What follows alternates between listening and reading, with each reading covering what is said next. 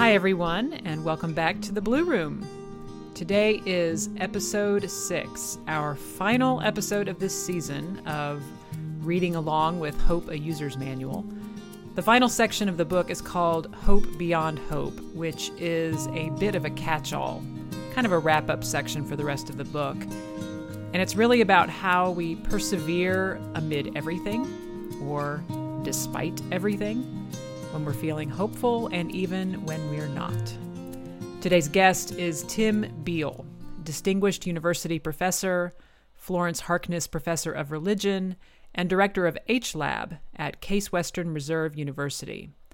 He is the author of an astonishing 16 books, and today we talk about his latest book with the bracing title, When Time is Short Finding Our Way in the Anthropocene. I met Tim's spouse, Clover Beal, at a conference last fall, which is where I heard about this book, and I knew it would be the perfect way to cap this season of the pod. The book starts with the question what if it's actually too late? What if it's actually too late to save ourselves from the climate crisis? What then? It's an alarming question on its face, but Tim's exploration of that question is robust and provocative and, ironically, hopeful, which is exactly where the final section of my book strives to land. Loved this conversation. One quick note because of some quirks in our schedules, we actually recorded this back in December of 2022, which is why you'll hear a reference to an upcoming series of lectures he was preparing to deliver in January. Also, while this didn't make it into the edited conversation, Tim put together a playlist to go along with the book, which is so brilliant and poignant and playful, and I've included a link to that playlist in the show notes. Anyway, let's get to the conversation. Tell me a little about how this particular book came to be. It sounds like it was out of conversations and, and courses that yeah. you were teaching. Absolutely. The book at the proposal stage when I got the contract with Beacon Press was a book about capitalism. It was sort of about the religious, the the the barely hidden religious dimensions of of capitalism, and there's still some of that in there in that book. Even some pieces from the proposal from way, back then. That was uh, 2016. Before that, it was a book about water. Um, at one point, it was a book about rewilding Christianity. Um, you know, it, it, went through all these different these different forms. But once I was under contract, I teach a course every fall called Religion and Ecology, and I started just sharing wherever I was with the book with those students in that class, and we would just spend the last few weeks of the semester looking at this project. And you know so in the early in those early years it was like looking at possible tables of contents you know and how should this be shaped and what should be the kind of arc of it and that kind of thing. And then as i had some drafts of some chapters you know together they we would look at those together. And their feedback and their and and, and especially hearing from them what was really resonating really pushed this book in a direction that i hadn't entirely expected to go, which was to really ask those hard questions around what if it's already too late to avoid ah. climate crisis and climate collapse? Maybe it's not, but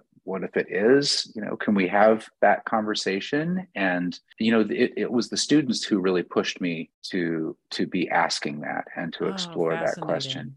oh so that really came from them and yeah, I'd say so. I mean, I you know, I would hint at it and they would want more. Yeah, I was just talking to to someone else earlier today and we were talking about as you know, the series that you're a part of and this interview will be a part of is kind of a read along with the book that I wrote about hope and yeah. we were talking about the generational different jet way generations access hope or don't and uh, my friend and I were talking about how you know I have teenage kids, college student, and two high school students. And even the topic of hope, it, it's almost like you're talking a different language with them. Like it's just not a, a virtue that they often access. I'm, I'm curious as a professor how you talk about that, especially in relation to this topic.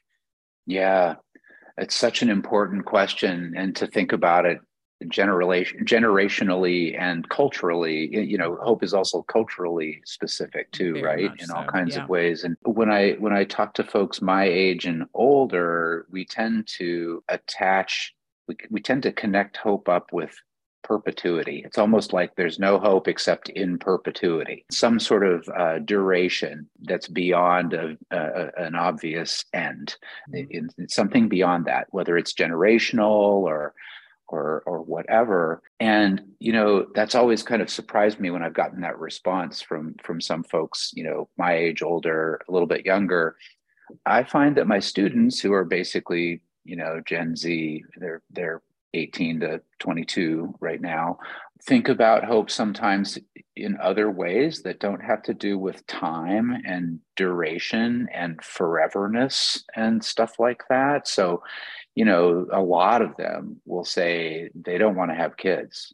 Um, they don't imagine ever having grandkids. Not, you know, even if they had kids, they don't necessarily they don't imagine having grandkids because they just don't think of a kind of duration like that for for the world and or at least for humans thriving on the planet. And they tend to think about hope sometimes in terms of relationship um, in terms of meaning and connection. So it's more a kind of uh, in the moment sort of experience of hopefulness. And I've been reflecting a lot on that myself because I think I'm kind of caught between those two right and i know and i know i know you've written about this in in in your book and i think we have a we share a lot uh, uh, uh, um, in reflecting around those kinds of questions. Right, right. Yes, I've my perception in talking to people, and I guess I'm somewhere in the middle. Uh, uh you know, Gen X, the the forgotten generation that can sort of, you know, hang out in a multitude of different kinds of rooms. But mm-hmm. my sense from folks, often my age and older, is they really they either don't see the validity of that kind of hope that you're describing that's really present based and how are we to be right now you know what is our our moral urgency in responding to the issues before us even if it may not work out as we hope or as we would like it to mm-hmm. and they see and, and i think older generations and i'm painting with a really broad brush but like mm-hmm. it's their job to instill in young people a sense of hope right and especially coupled with the complexities of a mental health crisis, I think a lot of people diagnose that as well. The reason why folks are in Gen Z are feeling depression and anxiety is because they they lack hope. Right. And so let's pour that into them as opposed yeah. to well in some ways having a lack of of hope that the future will get better is pretty rational if you look mm-hmm. around at the world mm-hmm. and how messed up things mm-hmm. are so Mm-hmm. Curious how you think about that. Yeah, I think I think you're right that um, that a lot of folks want to want to do that, want to sort of fix that. They see we're we're such problem solving oriented creatures. We humans, it's very hard for us to think outside of a kind of problem solving mode. To, for example, try to imagine some other possible way of being in the world, which I think actually you know grief and trauma can open up in hopeful ways can create space for.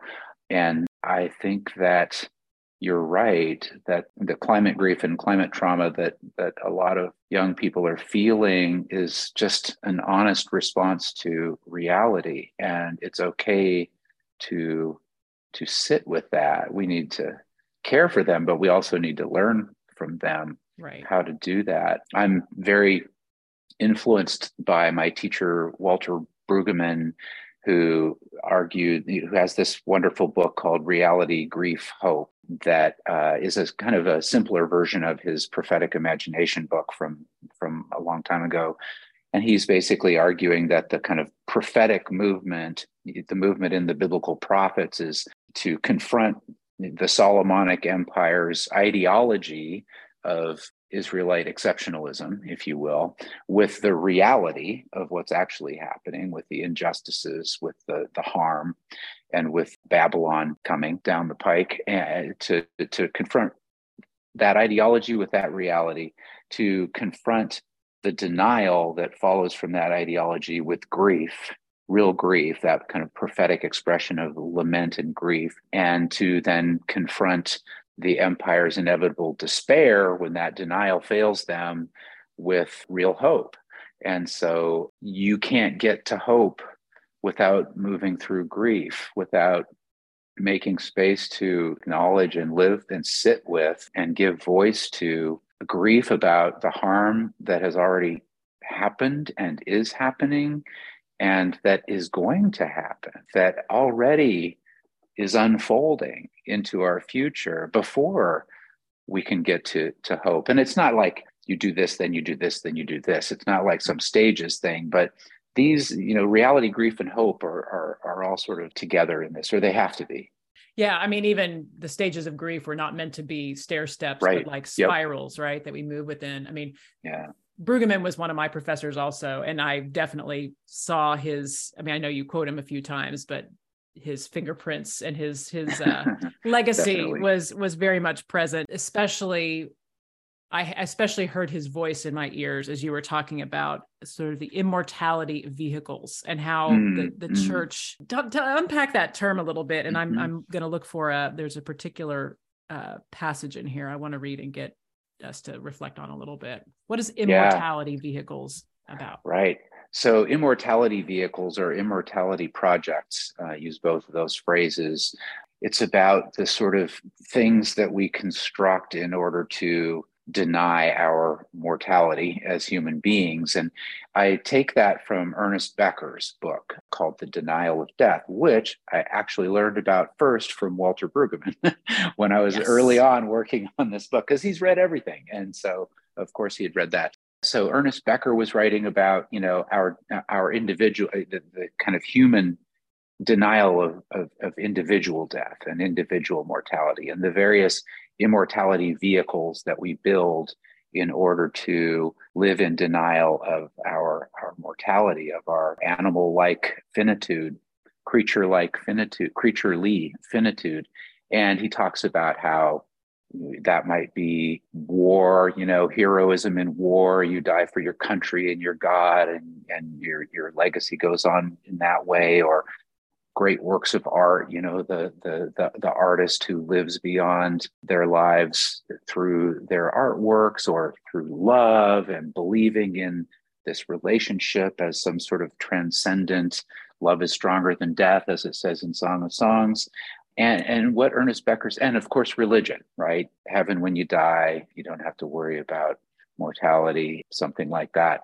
But what ernest becker says is that all of our immortality vehicles are actually religious whether there's a god involved or heaven involved or whatever that that there's something deeply religious about this denial of death as individuals. And part of what i've tried to do in the book is ask is there also this kind of denial of death on the species level can we talk about our collective immortality projects our collective immortality vehicles that we think are going to save us from our finitude as a species, mm-hmm. whether we're talking about Elon Musk and SpaceX or whether we're talking about, you know, just all of the capitalist rhetoric out there right now that we're going to beat climate change and it's going to be win-win, you oh, know, oh, yeah. financial financially and it's going to create jobs and, you know, all of that kind of stuff. Right. These are immortality right. vehicles. Yes. And they're keeping us they're keeping us from looking at the reality and grieving that reality. Right. And then finding hope it's it, it occurs to me that this book is so uh, well timed because we're really at this moment, right? I mean, where we've been through so much over the past now three years with a pandemic and and you can just feel the inertial forces wanting us to just get back to it and mm. i'm not ready to leave the grief of what has been lost what has been mm. uncovered i mean not just through the pandemic but through the previous administration you know mm-hmm. what mm-hmm. this is the world right um, but i wanted to ask uh, i wanted to read a little bit here and just get you to expand on it and i have a particular question about it on this note of of immortality vehicles and ways we Brueggemann would probably call them idols right mm-hmm. the ways that we uh, kind of pull the the wool over our own eyes you wrote Closer to home for me, what if churches and other religious communities were to take seriously our finite human future? In many ways, churches are immortality projects par excellence. Too often, their priestly and lay leaders are focused almost exclusively on how to continue as though forever, how to maintain their land and buildings, how to grow their endowments, how to add more parking spots. Who felt seen there. This is as true for big growing congregations as it is for those whose member rolls have dwindled to a tiny remnant of old faithfuls. They might not even like each other, but they are united in their addiction to perpetuity. Mm. And what I love about that paragraph, and I wanted to get you to just respond to it and talk a little more about it, is there's a certain theology that is kind of on the more evangelical side that's like, hope is in the sweet by and by, right? I mean, we're we're right. headed somewhere. There's this eschat- eschatological future. Will be, you know, all things will be made new in heaven. And I think you and I are are in similar kind of theological waters where that's not really maybe our language, and yet you implicate us so well with that. The endowment, right the the mm-hmm. perpetuation of the endowment and the building so i'm curious i mean if you want to talk more about that but also specifically have you spoken to churches and done kind of presentations about this book and and i wonder what the reaction is uh, not just to mm-hmm. that piece but just to the whole enterprise of what if we are really in the this moment where time is short and what do we do? Yeah. Oh man it's such a heavy conversation to have and because we really just, just sort of take for granted that it's okay to think and talk that way and have those as our goals right? You know and i honestly you know i'm, I'm not a minister i'm married to one but i'm in a university that thinks the same way. It's all about endowing ourselves for forever right? And and the the big the big endowment gifts get celebrated. It's going to make it possible to do this forever. That's almost always what they say research in this field or whatever it is. So that it takes a it, it takes some work to even interrupt ourselves around that and and think about you know post post christian institutions uh, you know they're not going to go on longer than than we do anyway and maybe not even that long not even that long. Same with higher education and universities i have to say. Yes i have had these conversations um, several different churches have given some lectures and some adult ed classes and, and things like that. I do a lot of adult ed adult education teaching. And that paragraph has has been you know kind of grabbed onto by by a lot of ministers like saying like whoa that does sound like a session meeting to me. Mm-hmm. or or or a uh, or an endowment committee meeting to me. And, and that's understandable right? And and some have have really kind of taken it to heart and thought well what how do we you know what what should we be talking about? And I, for me as a kind of follow up in my own thinking to this book, that's the kind of conversation I want to have. I'm not really making any recommendations about that in in the book, but I, I'm I'm thinking a lot about what is the role of of the church, of churches, and of other religious communities on this horizon of climate crisis and possibly climate collapse what is what would it look like to be the the church of the anthropocene? And i'm going to give some talks at austin seminary in january about that. So I, am starting to think about it but i think that there's something there, there's a role here for us because the larger mainstream culture may even be more optimistic in a shallow way than we want to be. Um, and i know you write a lot about hope versus optimism. I think it's really important. Uh, at least historically, religious communities, religious rituals, and practices have been the means by which communities have dealt with with trauma and grief and and death and suffering. We have the language to help people sort of live into those experiences and, and make meaning within those contexts. And we have the rituals for that, and we have the, the, the traditions and the stories for that. And so I feel like there's a role for religious communities around creating space for for grief and for a different kind of hope, a deeper hope, as opposed to the kind of shallow optimism that's out there, deeper and costlier hope, mm-hmm. as opposed mm-hmm. to shallow and cheaper right. optimism. Well, I want to get to your kind of one of the hearts of of what you propose as a, as an alternative and a more life giving way forward. And I wanted to say, just by way of kind of introduction to it, that I did a few years of kind of adjunct work at George Washington Medical School. Mm. And I worked in partnership with a palliative care doctor. And so I was mm reading that section of the book and the, the the sort of what you call the and I think you're quoting someone else the design cues that we can take mm-hmm. in, in mm-hmm. into this kind of climate crisis that we're in but that palliative care is distinct from hospice care yes they, yes. they often work together right I mean how do you mm-hmm. understand those those and you are very intentional about using that as opposed to hospice right I think is right. an interesting move given that you are like well what if this is the end but mm-hmm. it really i think i think the metaphors of palliative care really serve us well but if you wanted to talk about yeah that. thank you right i i think you get it I, I, sometimes when i say you know this is about a kind of palliative approach to the human future people conjure hospice like right. crank up the morphine uh, you know right. calm calm the nerves and numb the pain and yes. wait for it to be over right yeah, yeah. and there's an important that's important i've i've been with loved ones going through that and i i understand the the importance of that. But I think palliative care is much more about, you know, when you know time is growing short, you know, how do you want to live your life and how might that change the way you live? Uh, shifting away from quantity of days or years or months to quality of, of relationships and of, of experience. And for me, that's a, a, a valuable way of thinking about how to have those conversations about a finite human future. So maybe in palliative care, we're talking about months or years or more. And in terms of this conversation, we're talking about decades or generations or more. But nonetheless, there are some what BJ Miller calls de- design cues in palliative care that I found really suggestive for thinking about what these conversations might look like if we're thinking about, you know, maybe we have decades, maybe we have a few generations, maybe more.